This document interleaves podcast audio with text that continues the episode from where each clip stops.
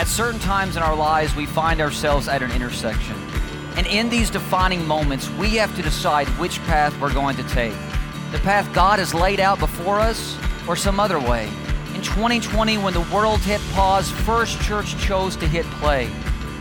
We believe this is our moment, not to just go along with the flow, but to navigate people down the path God wants them to take. During our 115 year journey as a church, we faced a lot of intersections. And we're here today because those who came before us did not choose the easy path or the path of least resistance. For over a century, First Church has impacted the 918 and beyond because we've let God lead us down the path of faith. Today, we find ourselves at another intersection, a pivotal moment in our history. Now isn't the time for us to turn around. Now isn't the time for us to wander aimlessly. Now is the time for us to courageously take the path God has placed before us. The path Jesus wants us to take may not always be easy, but with Him as our guide, we are unstoppable.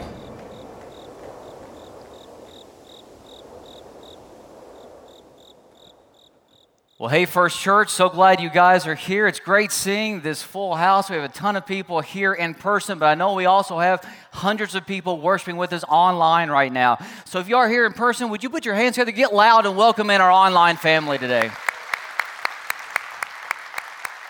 I know that we have Brad and Melanie worshiping with us in the Tennessee mountains right now. So, welcome to you guys, as well as everybody else who's part of our online community. And you are here for week four of our Unstoppable series. And you know, I've been saying every single week in this series that this isn't just a bunch of sermons about the church being unstoppable. This is a movement, this is a vision that we believe will shape our church, not just over this six week period, but for the next two years and for decades to come after that. And if you're new here, or if you're really not sure still what Unstoppable is all about, you can go to our new Unstoppable website, firstchurchok.com forward slash unstoppable.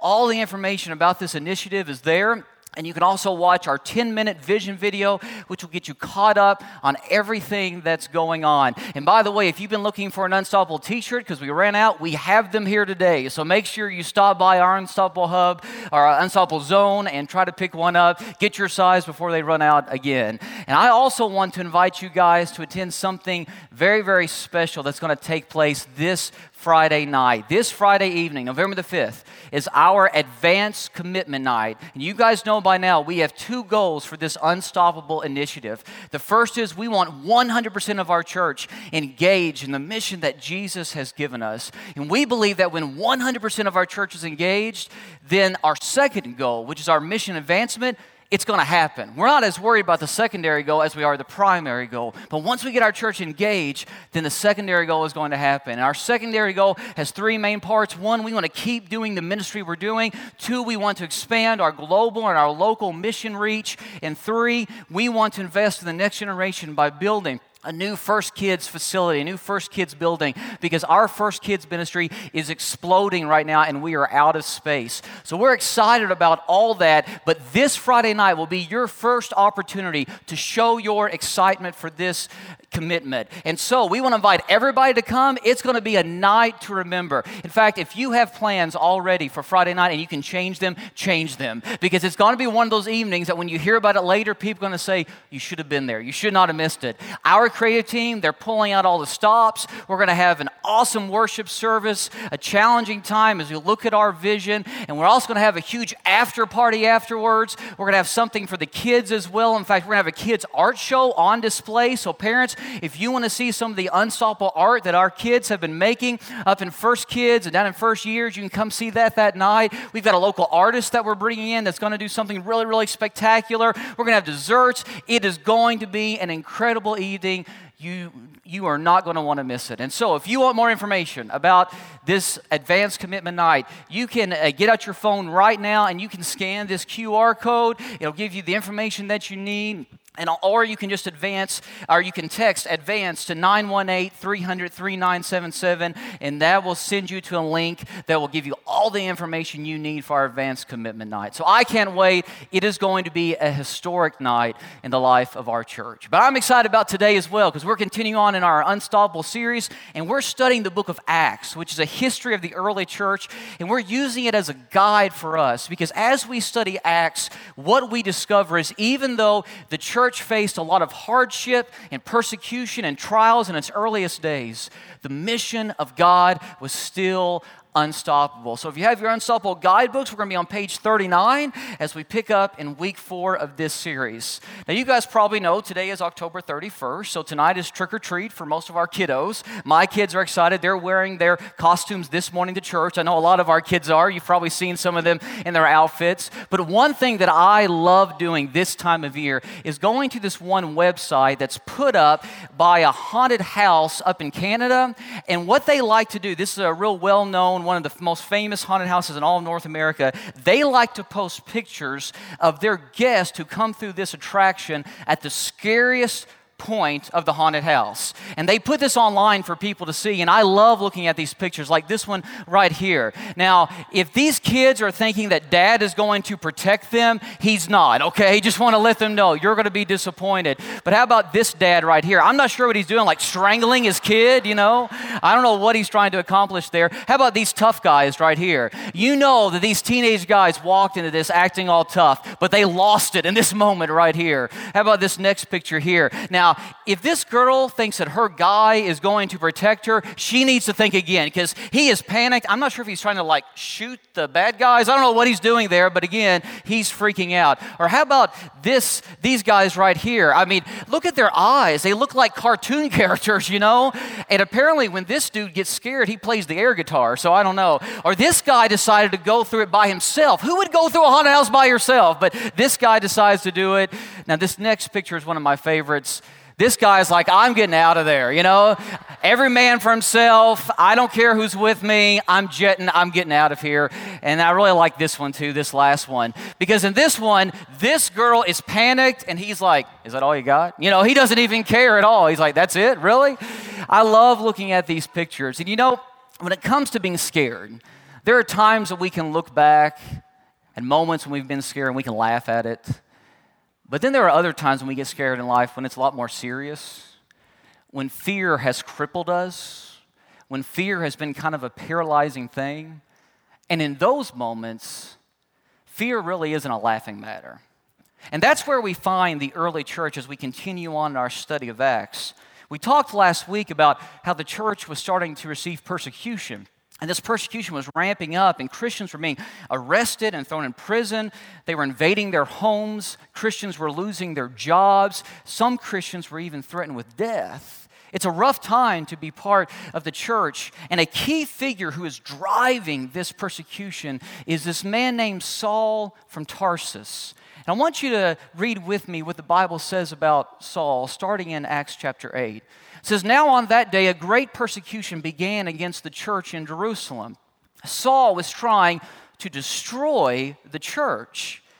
Entering one house after another, he dragged off both men and women and put them in prison. So Saul is out to get the church. He is against Jesus. He is against Jesus' people, and he is making it his personal mission to stop the work and the growth of the church. And you know what's interesting is he, after he attacks Christians in Jerusalem, he decides that's not enough because these Christians were forced out of Jerusalem and they go living in surrounding cities. And Saul decides, I'm going to go after them as well. Look at what happens next. Saul kept on threatening to kill the Lord's followers. He even went to the high priest and asked for letters to the Jewish leaders in Damascus, a surrounding city of Jerusalem. He did this because he wanted to arrest and take to Jerusalem, back to Jerusalem, any man or woman who had accepted the Lord's way. Saul is on the warpath here, and he's trying to get every Christian that he possibly can get. And you know how these early Christians felt about Saul? Well, the Bible says this they were all afraid of him. And we can understand why. I mean, in our day and age, if there was this government official who was appointed to go out and attack Christians and he was allowed to invade our homes and arrest our family members, arrest us, take us back to prison, maybe even put us to death, we would probably be a little bit scared too. It's only natural. But what I love about these early Christians is that even though they wanted to keep their distance from Saul for sure, they did not let fear paralyze them. They did not let fear control their lives. They lived by faith, not by fear. Do you remember early on when they first started being persecuted, what the Christians did? They met together and they prayed and listened to their prayer. It says, Now, Lord, consider the threats, the threats that are against us, and enable us, your servants, to speak your word with great boldness. Now, that word boldness can also be translated courage. I want you to notice what they did not pray for. They did not pray for their enemies to be wiped out. They didn't pray for their enemies to be struck down. They didn't pray for the government systems to be overturned. They didn't even pray for the persecution to stop. You know what they prayed for? Boldness. Boldness to do what? To keep on speaking God's word. That word speak means to proclaim, to keep telling people about Jesus.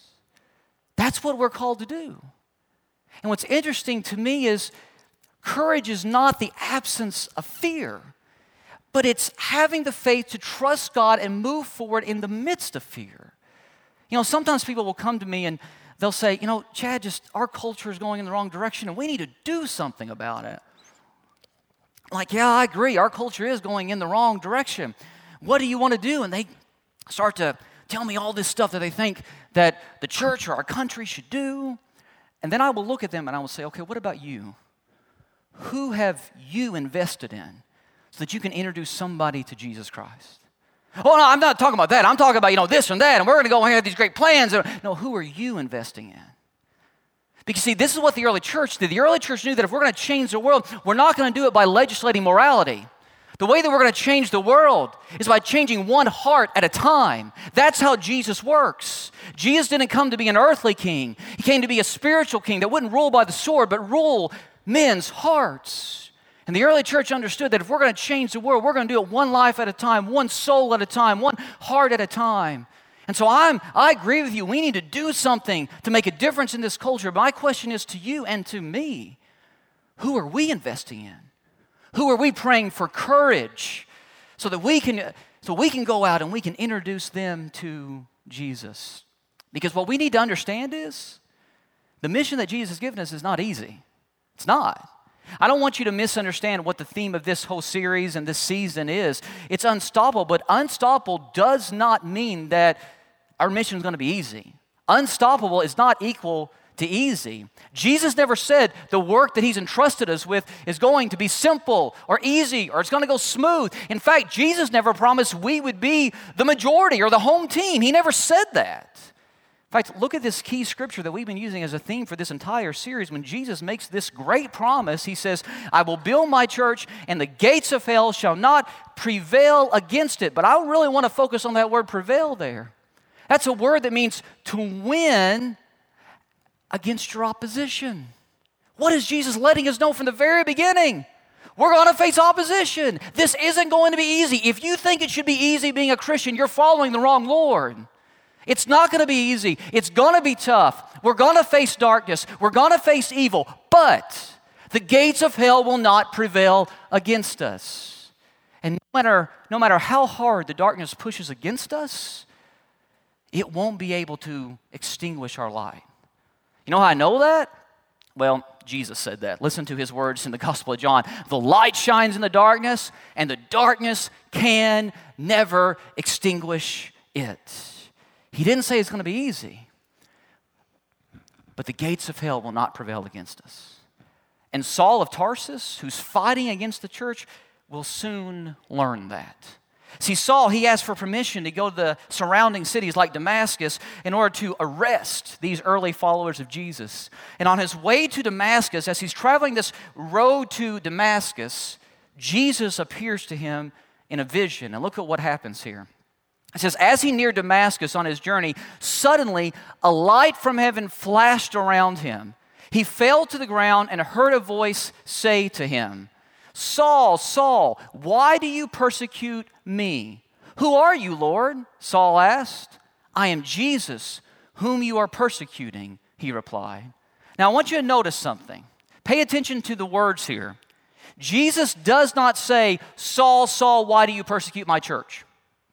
He doesn't say, Saul, Saul, why are you persecuting my people? Jesus doesn't say, Saul, Saul, why are you persecuting my institution? Doesn't say that. Jesus says, Saul, Saul, why are you persecuting me? Why? Because Jesus is letting us know you insult the church, you insult me. You attack the church, you attack me. You know why? Because the Bible refers to the church as the bride of Jesus. And let me tell you something about my bride, Allison. I love my bride to death. I would die for my bride, and you better not talk about my bride, okay? When Allison and I got married 13 years ago, I think that's right. How many years ago that we got married?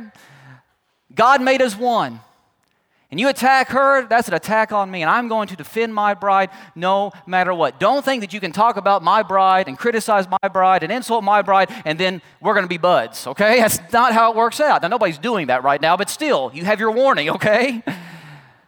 Because she and I are one. Jesus and his church are one, and Jesus says, You attack my church, you insult my church, you criticize my church. I take that personal. You attack me. And somebody today needs to hear that. Because here's the thing we think that we can badmouth and insult and hurt and hinder the church, and nothing's going to happen to us because it's just the church. No, that's Jesus' bride. And I know what you're probably thinking, but Chad, the church is full of a bunch of hypocrites, and the church is imperfect, and the church is broken, and the church is messed up, and the church is embarrassing at times, the church is flawed. Yeah, it is. But you know, Jesus identifies with broken, messed up, flawed, embarrassing people like you and like me. That's who he came for, because that's the only type of people that exist. And he didn't just come for us, he died for us. And so, what Jesus here is saying is Saul, you're not just persecuting some institution, you're persecuting me.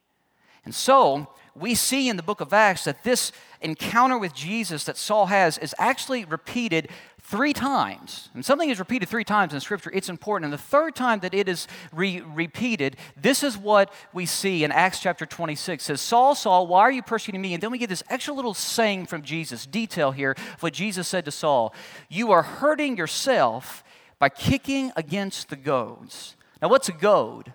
A goad was a long stick with a point on the end of it that you used to prod animals along, to poke animals, to prod them along, to get stubborn animals to move. And what Jesus here is saying is, Saul, I'm trying to prod you, I'm trying to motivate you, I'm trying to get you to go in the right direction. But you're resisting, you're kicking against me, you're fighting against me, and you're not listening, even though you know that this is what you need to do. See, Saul had hardened his heart, and he was struggling. Because I think Saul knew all the evidence about Jesus. He had heard the stories, he knew the eyewitness accounts, he knew what people were saying about Jesus, and he also knew the scriptures really well, and he knew about the teachings of Jesus. But there was just one little hiccup. Saul couldn't get past a crucified Messiah. Because in his mind, God's Messiah wouldn't come to go to a cross. He would come to rule on a throne. He would come to upset the Roman Empire and he would rule as this political figure over the entire world. And for the Messiah to come and be crucified, Saul just couldn't accept that because he had made up his mind this is who the Messiah should be. Now, the Bible tells us that there are two types of hearts. The Bible says, actually, in the book of Ezekiel, says this it says, and I will give you a new heart, and I will put a new spirit in you. I will take out your stony, stubborn heart and give you a tender, responsive heart. The Bible tells us there are two types of hearts. Did you catch that? There's a heart that is soft and tender, like this Play Doh. It's palatable, pliable, excuse me, and able to be shaped and molded and turned into whatever God wants it to be. But then there's also a heart of stone that's calloused and cold and unmoving that resists anything that comes to it. I love playing with Play Doh with my kids because they can take an ugly blob and turn it into a creation that only a dad can be proud of. You know what I'm saying? And that's what God wants to do with our lives. He wants to take our lives and mold us and shape us and make us into what He knows we can be, His vision for our lives. But He can't do that as long as we have a heart of stone. If anybody had a heart of stone, it was definitely Saul. Saul was kicking against the goads, and he did not want to listen to Jesus. He didn't want to follow God's leading because he's, he refused to surrender his heart. And let me ask you, what are you refusing to surrender to God right now? Now, here's the thing we don't like this word surrender, do we? Because this word surrender we equate with losing. If you surrender, then you lose, and none of us want to lose. But here's the thing Jesus' kingdom, his way of life, it's upside down. And Jesus teaches that surrender is the path to freedom. That only when you surrender your life to Him can you really live, can you experience freedom. So, what is it that you're refusing to surrender right now?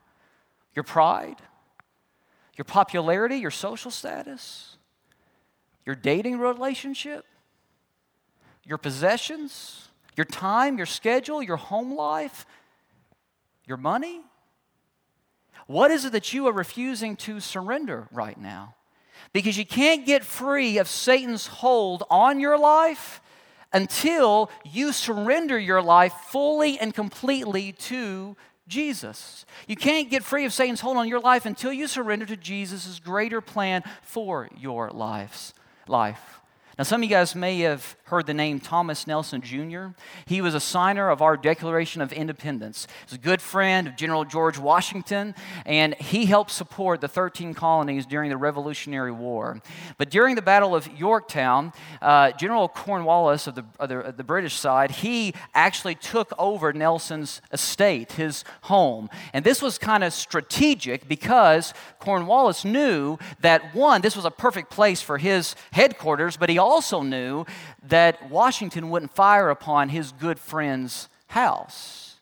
And when Nelson heard about Cornwallis' scheme, he sent a message, according to legend, he sent a message to Washington saying, Point your cannons at my house. Why? Because Nelson knew that freedom was worth more than the cost that he had to give up. And what about you today?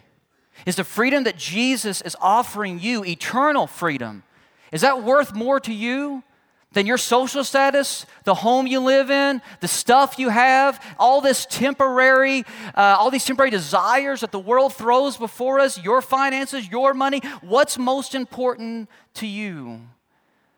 Because Saul here had to realize what was most important in life, and he had to realize that Jesus wasn't finished with him just yet.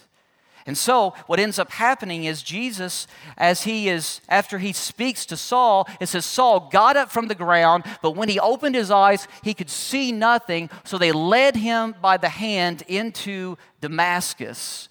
For three days he was blind and did not eat or drink anything. I think this is interesting. Saul had to go blind in order to see what Jesus wanted him to see. And sometimes we have to hit rock bottom before we can see exactly what Jesus wants us to see. But while Saul is blind, he's now in Damascus and he's contemplating everything that's going on. Jesus is still at work. And he appears to this guy named Ananias, who is a disciple, a follower of Jesus, a member of the church living in Damascus. And this is what happens. In Damascus, there was a disciple named Ananias, and the Lord called to him in a vision Ananias. Yes, Lord, he answered. Now, Paul's right there. How cool is that? We have no record that Jesus ever appeared to Ananias before this, but Ananias had such a close relationship with Jesus that when Jesus appears to him, his first response is, Yes, Lord. Whatever you want, Lord. I'm ready to go. What a cool relationship that Ananias had with Jesus. Let's read on. The Lord told him, Go to the house of Judas on Straight Street and ask for a man from Tarsus named Saul, for he is praying. In a vision, he has seen a man named Ananias come and place his hands on him to restore his sight.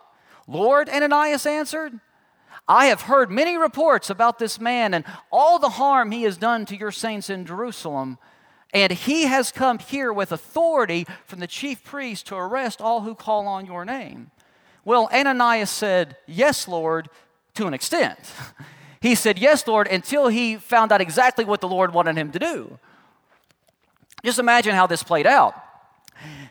Lord appears to Ananias says, Hey, Ananias, yes, Lord. I got a job for you to do. Yes, Lord. I want you to go talk to somebody. Yes, Lord. I want you to go to Straight Street. Yes, Lord. I know where that's at. I want you to go to the home of Judas. Yes, Lord. I know Judas. Okay, I want you to go in there. There's going to be a man waiting for you from Tarsus. I want you to tell him about me. Yes, Lord. I can do that. And this man from Tarsus, his name is Saul. Wait a second, Lord.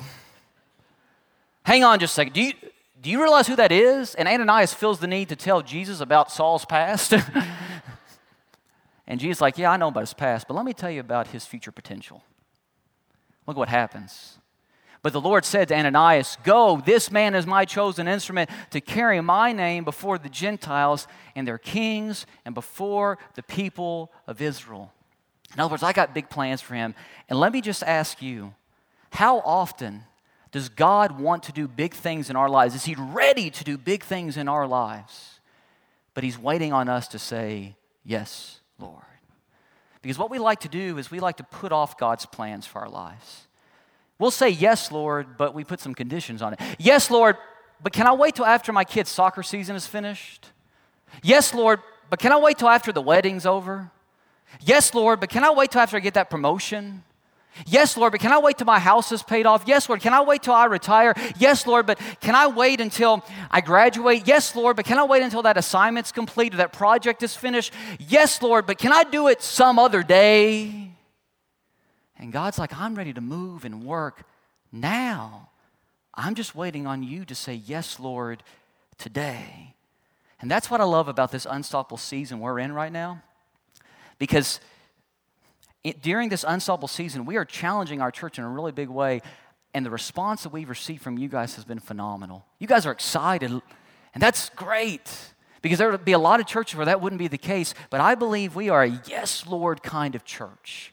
And this is true about our members who've been here forever and about our church family members who've just started becoming part of our church. And I want you to hear from some of our church family members today who actually just started attending our church in the past year or so. Take a look at this video.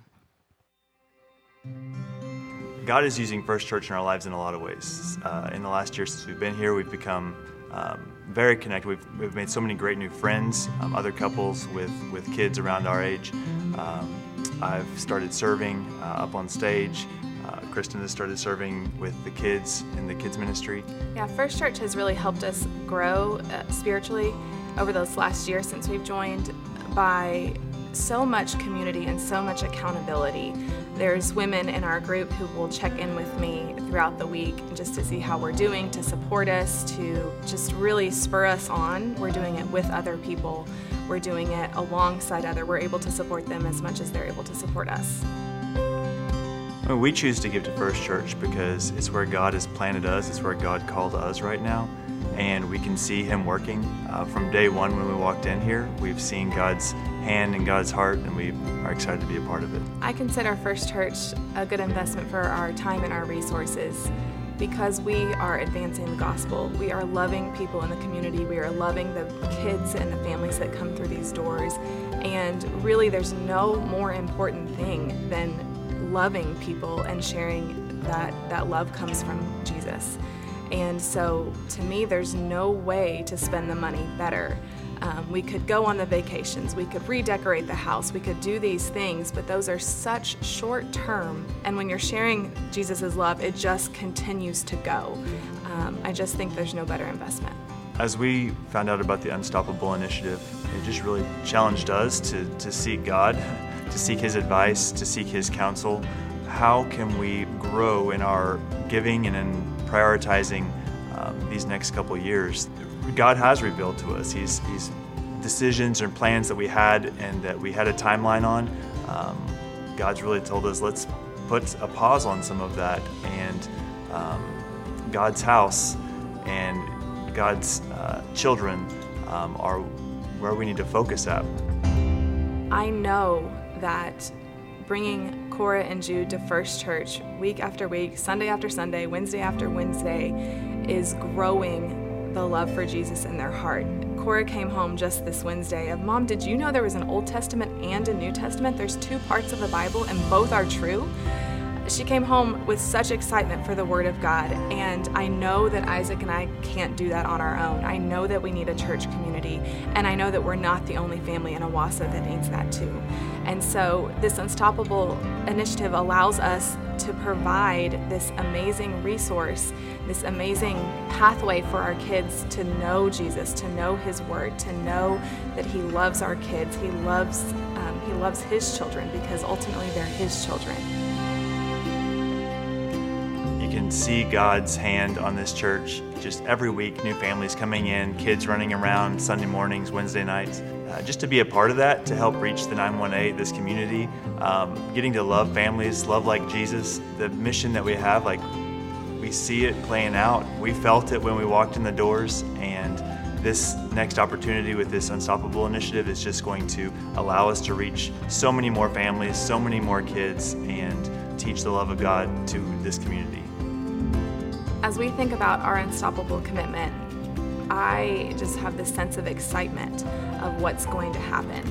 The amount that we have decided that God has laid on our hearts, it's it's um, it's going to be a challenge, but we've God has laid things like that on our hearts before, and we were like, "Are you sure, God? Like, are you sure that's what you put on our hearts?" And we worked and worked and worked, and sacrificed and did all kinds of things, and it did all those things have come into fruition, and the and the faith that comes from that, and the um, growth and the maturity are just amazing. And so I'm excited that He has aligned our hearts. Um, with this church uh, to support Unstoppable, and I just can't wait to see the stories that unfold as we work together.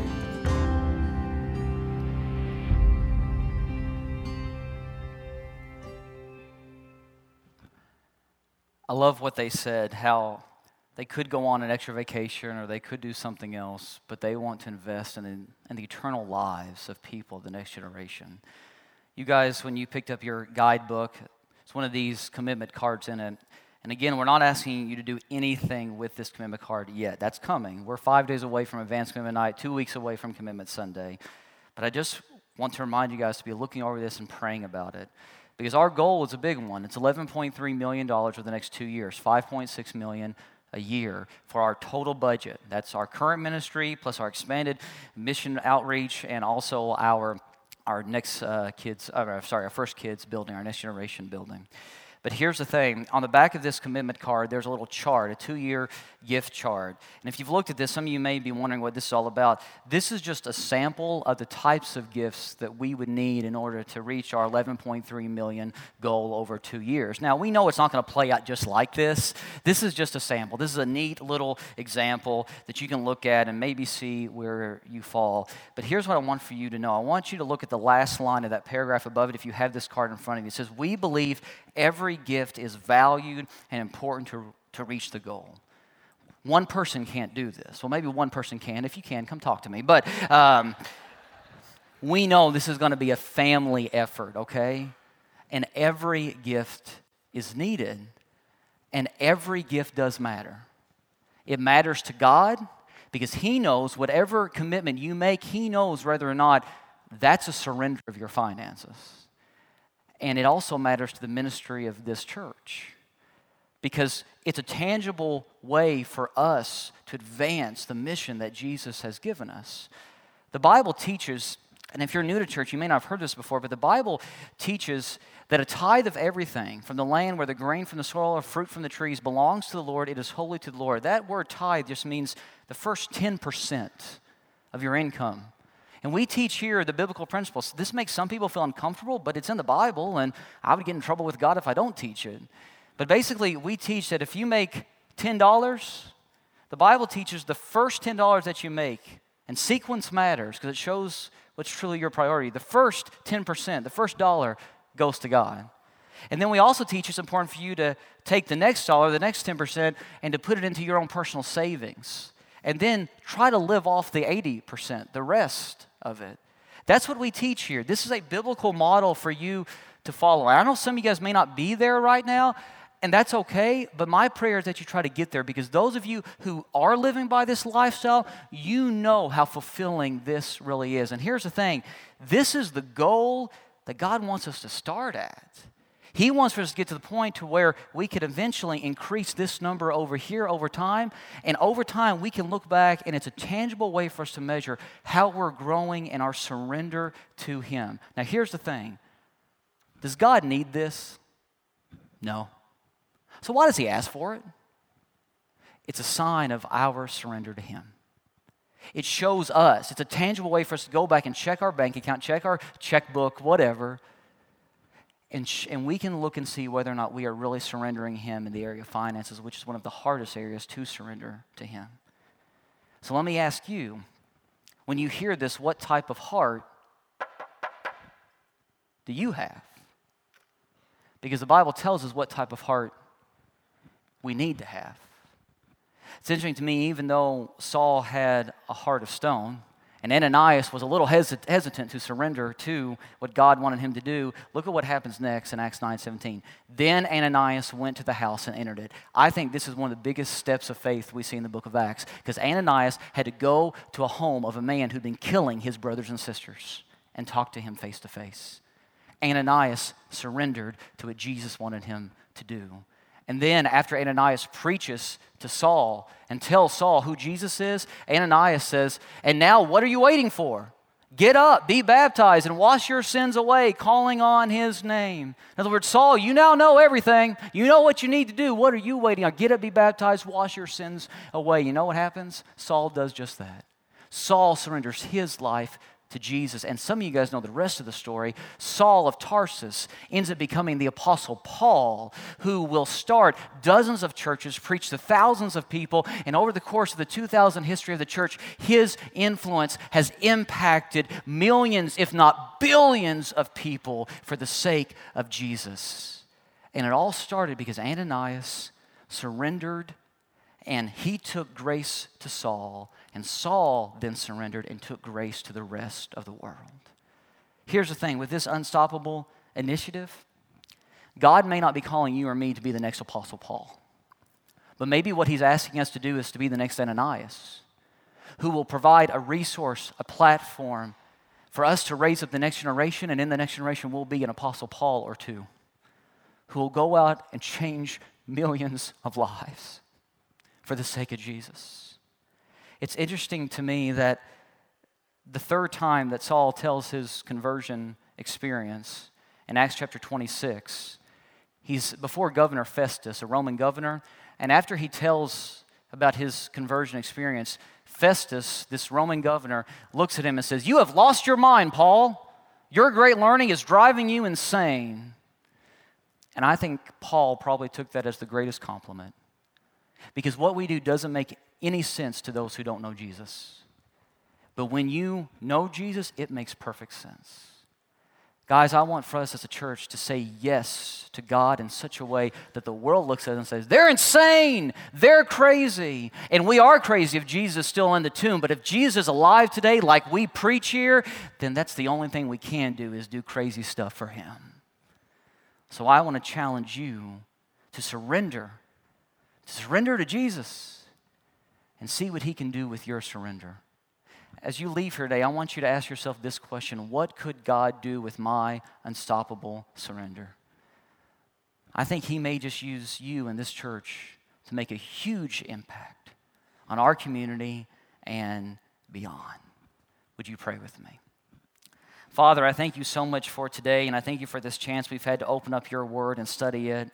And Father, I just pray that even though what your word tells us to do, to be bold, to go out and share our faith, to have courage, Father, to give everything in our lives over to you, Father, to, to realize that nothing we own belongs to us, and Father, to give the first 10% to you, all that sounds crazy to the world, sounds insane to the world.